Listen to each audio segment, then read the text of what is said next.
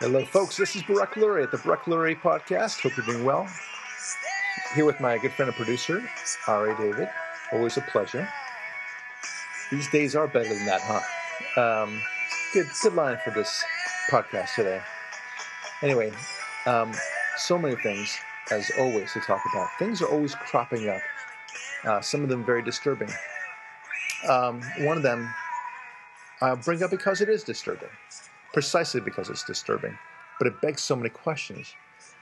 You know, I've had an evolution, as it were. That's that's the kind of evolution that I believe, I believe in: personal evolution, growth, uh, spiritual evolution, and such. But I've had an evolution regarding the abortion issue. It's it's very hard, you know. No matter how much you may feel that abortion should be available on demand, and uh, you know, whatever the exceptions are and such, it's very hard to distance yourself from it in um, in what it is. Uh, at some point, you'll be turning your head. What do I mean by that? I mean it's it's it's like that movie, uh, the horror movie, where something terrible happens in the movie, and you just got to turn your head. You don't want to see that scene ever again. In fact, you wish you had never seen that scene, right? Uh, and if, if, for God forbid, you you have to see that movie again with a friend, well, you know, here comes that scene, and you walk out of it. Um, that reminds me, I, I, saw the movie Pulp Fiction, and there was a scene there that I just disturbed me too much. The heroin uh, wake up scene. No, oddly enough, I was okay with that because that was, one grossed me out. well, he was actually trying to help her. That's right. that's the thing. What I didn't like was the basement scene, and I didn't. I don't like this notion of people being imprisoned. I, it, it really, um, I have a tough time with it. it. I don't like humiliation, and I don't like false imprisonment. Uh, nobody does, of course, but it, it deeply disturbs me. I, I can't handle it. Uh, this notion that somebody's somebody's freedom is taken away, not by w- without justice. Um, when people are randomly picked up on the street and suddenly find themselves in some sort of dingy hole and never see their families again, uh, that just I can't I can't take it. It's hard. You would have been the worst whaling ship captain ever in the 1800s. That's right. Now I know about that. Anyway, the point the point is that um, it was a movie that uh, when that scene came up, I just said I turned to my date at the time and I said, "Excuse me, I gotta get some popcorn," and I just try to wait the the, the amount of time uh, that I knew that that scene was going to last, and then come back because the rest of the movie was great. I thought. Anyway, um, that's the way abortion is. At some point, you, you you've just got to get out of that theater, no matter where you stand on the issue, right? Uh, it, it's just wrong. And that and, and here's the here's the part and what prompted this whole discussion, dear listener, is, is the following. Uh, it turns out that in, in Europe, in England in particular, and I'm sure it's true all throughout Europe, but it just came out in England, a report came out showing that uh, the English hospitals have been uh, making very efficient use of uh, abortioned uh, fetuses. What's that, you ask? What do they do? Well, they use them for heating. They, they burn them uh, and they put them into the uh, furnaces of the hospital, and that provides heat for the hospital. um, I, you know, I find this so disturbing.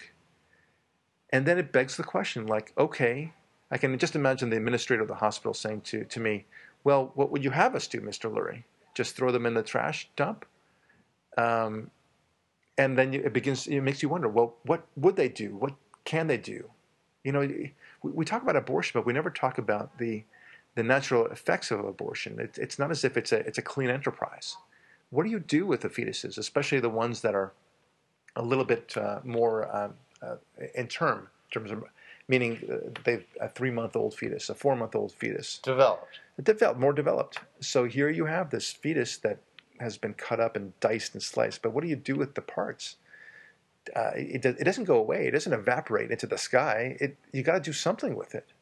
And apparently, apparently England found a very unique um, thing to do with it. Very disturbing. I don't like it. Um, but it begs the question: What would you do without it? So let's let's imagine you, you throw it in the trash, and then you're, I don't know, in the dumpster, and then that presumably goes to uh, a big garbage dump somewhere, right? And just this this image of of fetuses, discarded fetuses, just kind of hanging around other garbage, just is so disturbing. Um, I mean, what, what, if you and your son decide, hey, let's go scavenging in the in the garbage dump and see what we can find there? You know, maybe an old watch, you know, some grandfather clock or some sort of cool toy that somebody discarded. And then you find this fetus. And um, just the shock. And, and several of them, of course, not just one. What do you do at that point?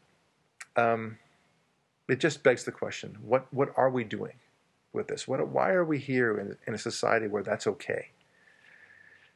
That's, I don't know. It's one thing to, to ask the question what do we do with our garbage? you know, and, and we can turn a blind eye to that. And you have many people on the left talking about our garbage problem. But apparently, we're adding to that garbage uh, with, with human fetuses. Uh, it's just it's an ugly, ugly image.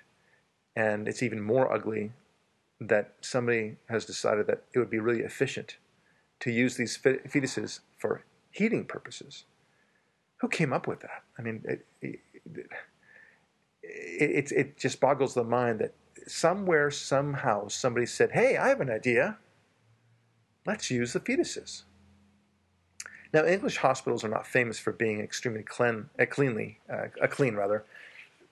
You know that there's the apparently it's well noted that uh, these socialized hospitals um, they are so hurting for money that they don't clean the the beds um, as often as you might want them to. So what they do instead is that once there's a patient who's been there for three or four days, and then he then he's uh, then he leaves, well then they just flip over the bed sheets, so that they don't have to wash it. You understand? So it's clean on one side, dirty on the other. And then after the second time, then then they might wash it, but who's to know? Wink, wink, nudge, nudge. This is the kind of uh, management that we see in socialized medicine but that's another story altogether. We're talking about abortion and the, the concerns we have and, and what the, the ramifications of, of an abortion culture mean.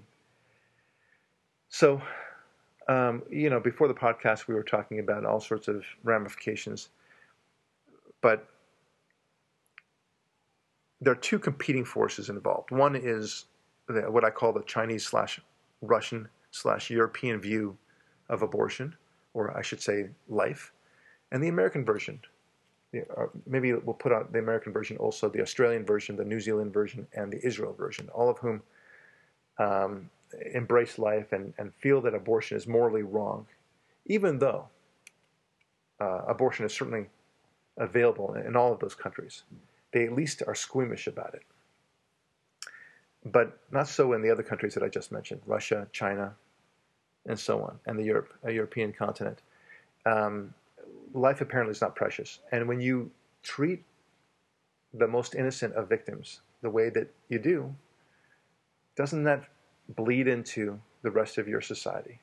Aren't you, in fact, saying that life doesn't really matter? Aren't you sending the signal that life doesn't matter? And doesn't everything collapse after that? So, a part of me is hopeful that America will start really appreciating that life is precious uh, and that perhaps we should move forward to a day where abortion should be far less frequent. What is the expression that they, they actually claim to want, but they, they, they of course don't have, which is uh, safe, cheap. legal, and rare. Safe, legal, and rare, yeah. And cheap, apparently. Safe, legal, and rare, that's the, the concept. Well, rare it certainly isn't. Uh, safe and legal, that's, a, that's debatable. Legal, yeah, apparently it is. But safe, I don't know.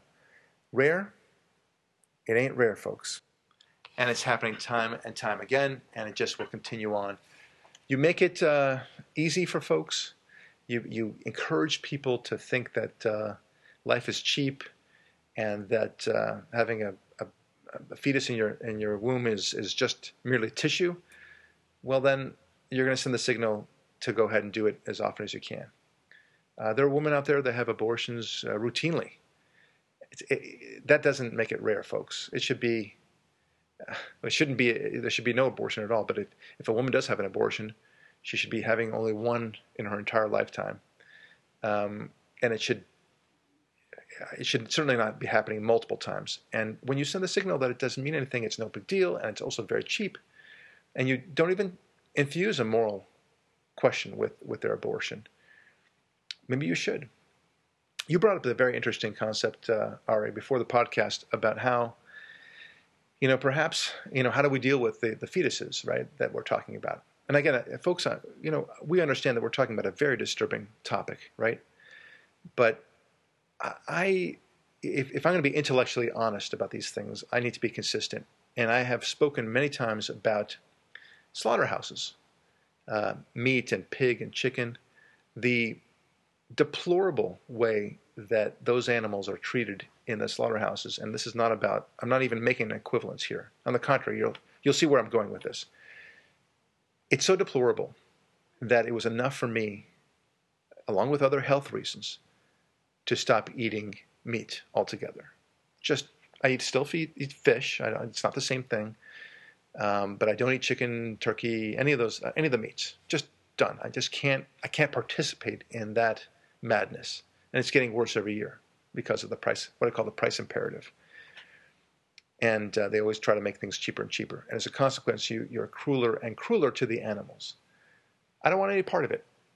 I didn't turn my head away at that point. So, how does this relate? And I'm saying that I need to be intellectually honest. If I'm intellectually honest, then we need to also look at the evil that's going on when it comes to abortion. Um, th- these are horrendous things, and you, you really need to think about how they dispose of these fetuses, how they treat these fetuses. And uh, they treat them, I mean, they're not alive by the time they've been aborted, I'll grant you that, but it's so despicable the way that they're disposed of later on. Ari, you had the idea, an excellent idea, of what if we, even if we allowed abortion, what if we required that the state or somehow each fetus have a funeral, regardless of the desire for a funeral or otherwise, that there must be some sort of recognition by a rabbi, a, priest, a reverend, anybody. And by the way, there would be plenty of people, plenty of clergy that would be happy to say a prayer for any Yeah, of these. One, one of the most awful things that happened in the Gosnell case Yeah. is after they found all those babies in the freezer and other facilities, uh, uh, uh, some uh, clergy wanted to come forward and uh, give those children burial, and they were blocked by the courts.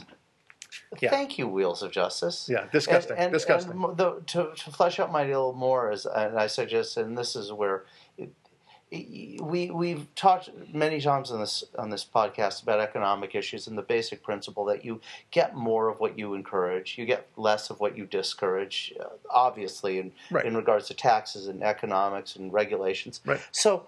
Wouldn't it be a great way to have less abortions, but at least make it more difficult? Not by taking away anyone's rights, mind you, but making the people getting the abortion at least name the, the baby. I prefer baby instead of fetus. And that way you would have a burial and a funeral. Well- Because then it would become very personal and very difficult for someone to yeah, I, I, I, dispose of someone they, they Yeah. know. I understand that, but let's make it. Let's let's I, look. First of all, I would love that, of course, but I think that people would be ready to accept a burial for each fetus. In fact, even the even those on on the left would have to say, you know, maybe that's not such a bad idea because the alternative is all these gross things that we're just talking about, heating hospitals and making somehow making functional uses of these fetuses, uh, or the alternative, of course, just dumping them in garbage dumps. Um, it forces a respect for life, and if they truly want it to be rare, safe, and legal, that would be one way of making it at least rare. And um, I, let's start there, so to speak. If we if we had the ability to make these laws, that's what I would say. Let's start there, and slowly get people to understand the preciousness of the lives that And- they are we're not that they are aborting. Right. We're not taking away anyone's rights here to, to, as they say, in quotes, rights to have the abortion. It's just this is another part of the procedure. There you go. I want to move on to, from that topic to a very similar topic um, because, and I just heard this on Dennis Prager. Um, he had talked about this very sad story of a, uh, a pit bull that had mauled a four year old child's face. And it really disfigured him. And uh, thankfully, we, we live in a time where we, plastic surgery can make things a lot better. Um, and this, this uh, child is still alive.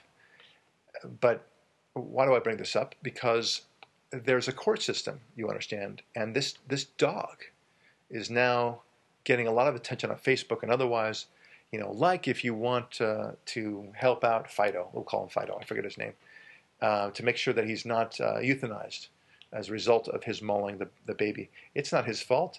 He's an innocent player, as if as if a dog can be an innocent of anything, If right? human beings had just not bred wolves against their will for millions of years, Right. Fido, the pit bull, would have never mauled little Johnny. Yeah, It's something, our fault, that's something like that. right? But but here's the here's the here's where I'm going with this. The argument is is something. It's, it's so crazy. The the dog has a friggin' lawyer.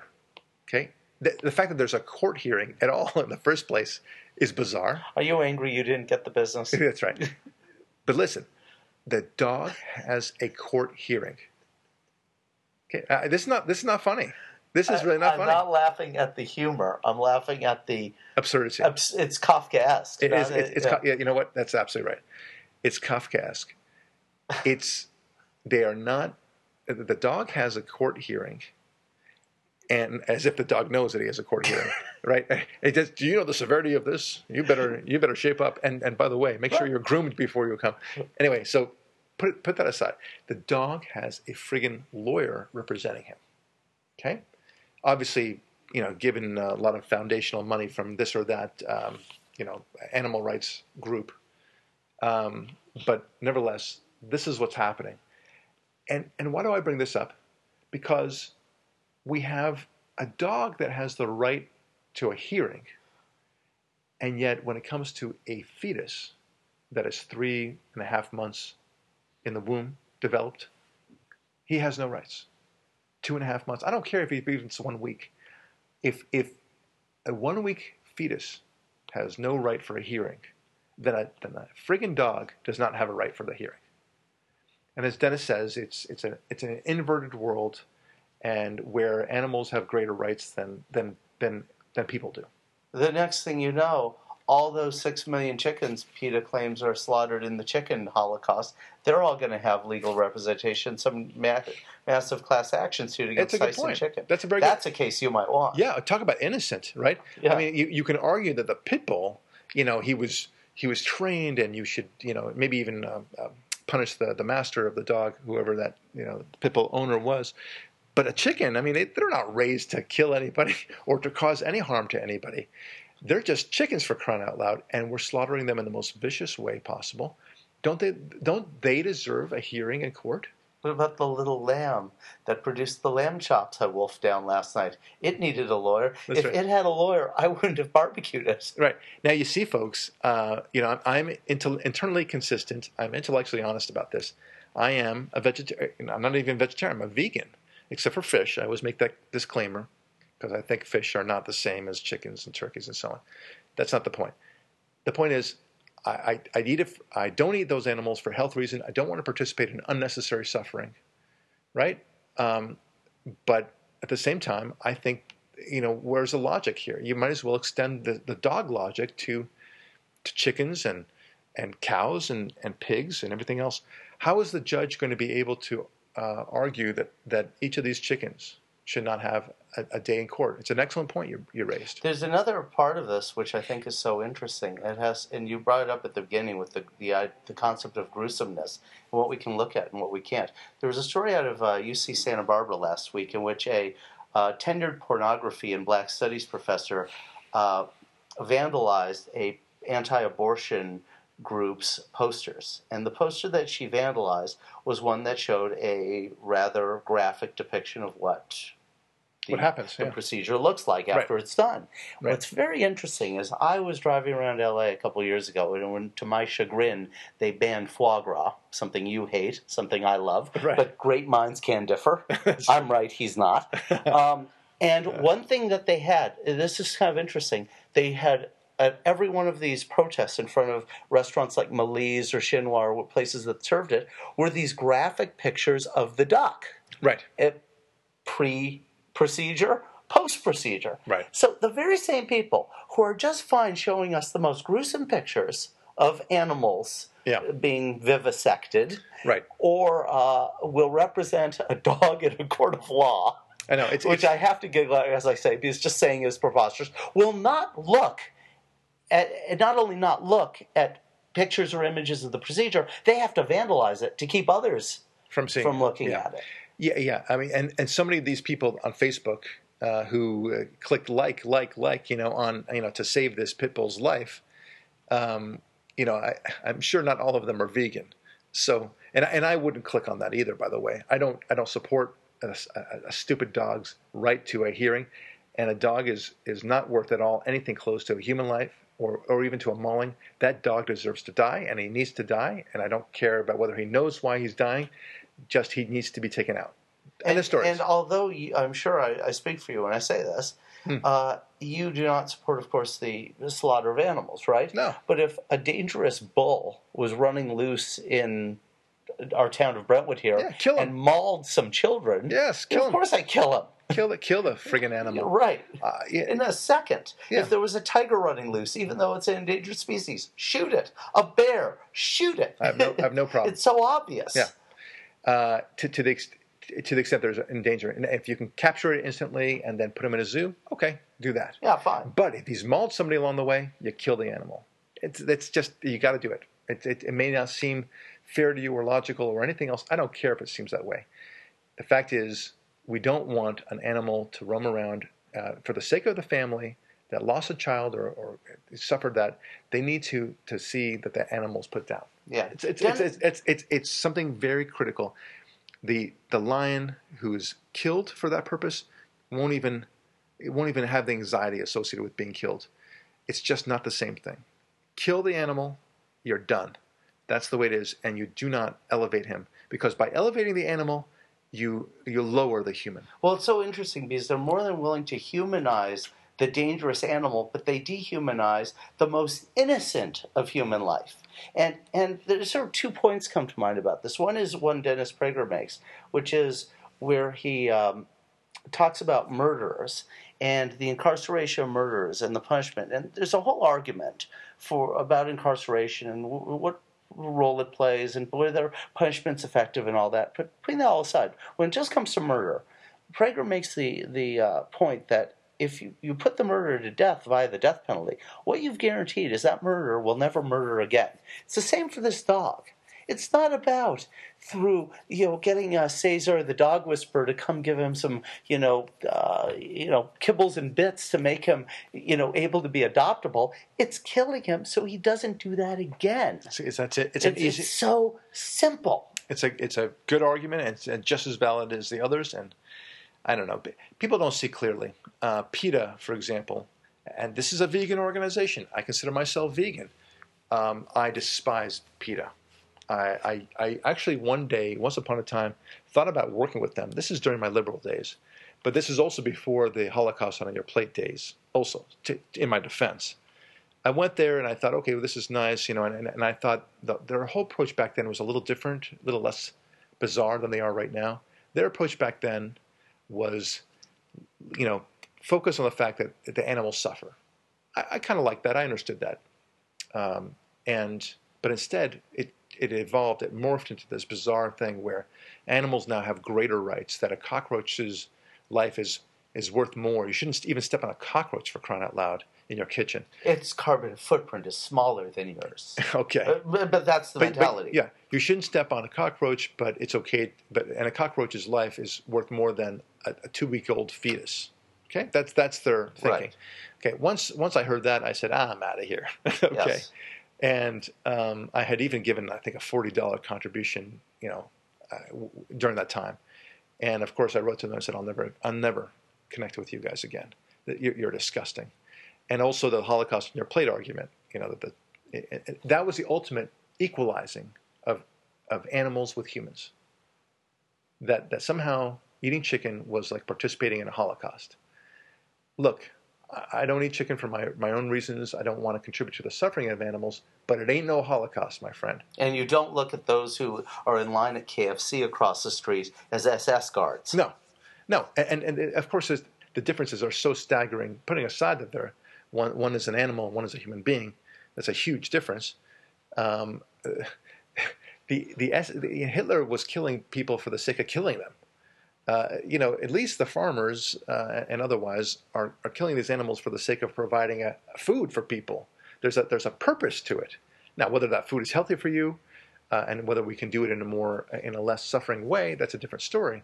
But it's not as if we're enjoying the killing process. uh, or that we're doing it for the purpose of, of of getting rid of all chickens on the planet, right? I mean, just it's stupid. It's just a stupid um, thing. Yeah, contrary to Hitler, Hitler was trying to exterminate the people he was killing. Extermination. The farmer slaughters the chickens to sell them to market in order to buy and raise more chickens. That's right. It creates more chickens when you kill them uh, There's- through the there's- economics There's a it. purpose to it. Look, Yeah. and, and I'm not telling people they shouldn't eat chickens. By all means, go ahead. I'm not just. I'm simply not one of those people. I'll never.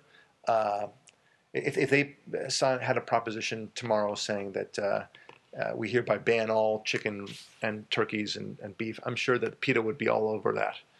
Uh, I would not be. I would say, no, no, no, no, don't do that. That's not the way we do it.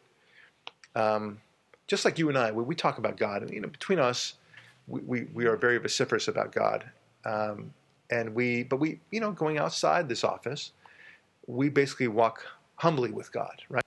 And, and, and that's the way we like to uh, comport ourselves. It's the right way to do it. The best way to convince somebody of the existence of God and, and, and that they should embrace God is by leading a good life, being a good example to other people, uh, showing their joy in God, for example. Um, and if and then if they're curious, you can answer their questions. That's really the best way to convert, so to speak, somebody into your way of thinking. But not so with the uh, the liberals, generally speaking. When they want to convert you, they'll bash you over the head with it. Whether it's global warming, right? The, there's no debate about it. They'll they'll say you're you know a, a global warming denier, uh, that you're an idiot, and they'll just they'll just bash you over the head of it. They'll There's no- show you there's no tolerance. nauseating pictures while you're trying to eat your meal at the nice restaurant because they don't like that you're eating foie Right. gras. They'll uh, sh- they'll throw red paint on your fur coat. Right. Yeah. it's- and, it's- and that's my and that's yeah. my point is that PETA, if you want to effectuate change, walk humbly with your cause. And I try. They're embarrassment embarrassment to me. I remember once meeting a, a, a gay gentleman, uh, and he, he was a you know he was just a stand up guy. He, he, he was not at all effeminate. He was not the walking picture of, you know, like like uh, Will and Grace. You know, the the you know more effeminate one of the two. Um, there was no. It was not a, he was not a cliche. He was gay, but not one of the cliches that you sometimes see on TV. And I remember him telling me, you know, he really had trouble being gay. He really just had trouble with the. He didn't like being gay. Um, and he and, and he was already a, you know, forty year old man or so. And I said, well, why, why is it so so troublesome to you, especially in these days? You know, it's so accepted. And he said, yeah, no, it's not that it's a tough lifestyle. You know, I, it's not the best, but it's it's not that it's a tough lifestyle. It's it's that people associate being gay with all those you know parades and those guys going there, you know, you know, acting in a very effeminate way with the tra- the, the cross dressers and the, the parades with the feather caps and a lot of pink that they're wearing on it. And and frankly, he said, I'm embarrassed by these people. These people embarrass me as a gay person. I don't feel that way, is what he said. And and I told him, look, you know, I, as a as a straight guy, I can tell you, I don't. I, I don't assume that all gay people are like that. On the contrary, I think these are the outliers, and that most gay men and, and women, for that matter, just lead regular lives like like you do and I do, and they just happen to be interested in the same sex. That's the way I view it. But he doesn't. He doesn't live in that bubble, right? I mean, he he lives in his own world, and he, he he's unable to see how other people view him. So, you know, likewise with with the black community, they, they don't know how you and I couldn't care less about their skin color, for example. And I don't blame them. They, they, they may wonder, you know, what do I really think? Well, right? it's like all ethnicities uh, to a Yeah, certain and- extent. like we as Jews, As Jews, right. probably have a perception, uh, us less than others, but some Jews do, that uh, where people they think people look at Jews and think all of us look like Hasidim. That's right. That's right. or It's like ultra like the Woody Allen movie. or, or black people think that all, all of us look at them like they're all gang members or something. You know Right. that whole which is the- absurd. the- yeah. So, so, the visible stereotype is what. so why do I bring this up? Because I, I, as a vegan, have to deal with this stereotype in my in my own way. It's okay. I don't think you're a communist anymore. I used to. That's right. That's right. But as a vegan, I, I, I, I can tell you these these people that go out, PETA in particular, they, they, they make us look so um, bizarre and so like out there, and and that were demanding all these things. And I'm trying to, as a moderate vegan, very moderate. I think I've, I've proved myself to be very moderate. I, I'm not trying to enforce everyone to be vegan. On the contrary, I, I really want to walk humbly with it. And if somebody is really suffering from a disease, I might mention, hey, you know, might want to think about not, you know, giving up meat. So I won't even say going vegan. Um, but that's it. And if people ask me, that's when I talk to them. And you know, I've converted probably in, in the past 15 years. I've been vegan for 19 years. Um, I've probably converted about 50 people just by kind of talking. They, they, they notice that I don't get sick, for example. They notice that I that I've lost weight or this and that. People listen to me. So, anyway, I'm not a big proselytizer that way. Walk humbly with your cause, whatever it might be, and walk walking humbly with God, walking humbly with veganism, uh, and for that matter, walking humbly with conservatism. Yeah, well, right? it's the whole thing that the best way to show people that you're right is to demonstrate it, right? Not tell them, show them by being that thing. And you know what? And that's a beautiful way to kind of sum up what we were just talking about. We we want to show them the horrors, the horrors of the abortion impact of what happens when you treat fetuses the way you do, and uh, that's showing it to them, isn't it? Um, and, and I, also when you're willing to sh- to create anything for renewable energy. I mean, uh, you, you started by talking about the, the idea of using that that that human material to to power and heat hospitals. It, it's like where is it appropriate to draw a line and say, you know what, that's one renewable resource I will not use because of, right. I have a moral objection to it. Because those people certainly wouldn't use the flesh from that dog to power that hospital. Well, that's why we're trying to do here on the show is to really show you uh, what uh, what the consequences of some thinking is, and uh, I think we're all shocked about it. Uh, but at the same time, should we be shocked? I don't think so. And this, the point of this podcast is really to point out um, the evil. Uh, as Dennis Prager says, you got to stare at the sun. Uh, and this one, you have to. It's painful as it is. You gotta you gotta see the evil for what it is. I don't like it. Nobody likes it. But you're not going to make the right decisions if you just ignore the evil. Folks, this is Baruch Lurie, the Baruch Lurie podcast. Thank you so much for listening. We'll talk to you next week.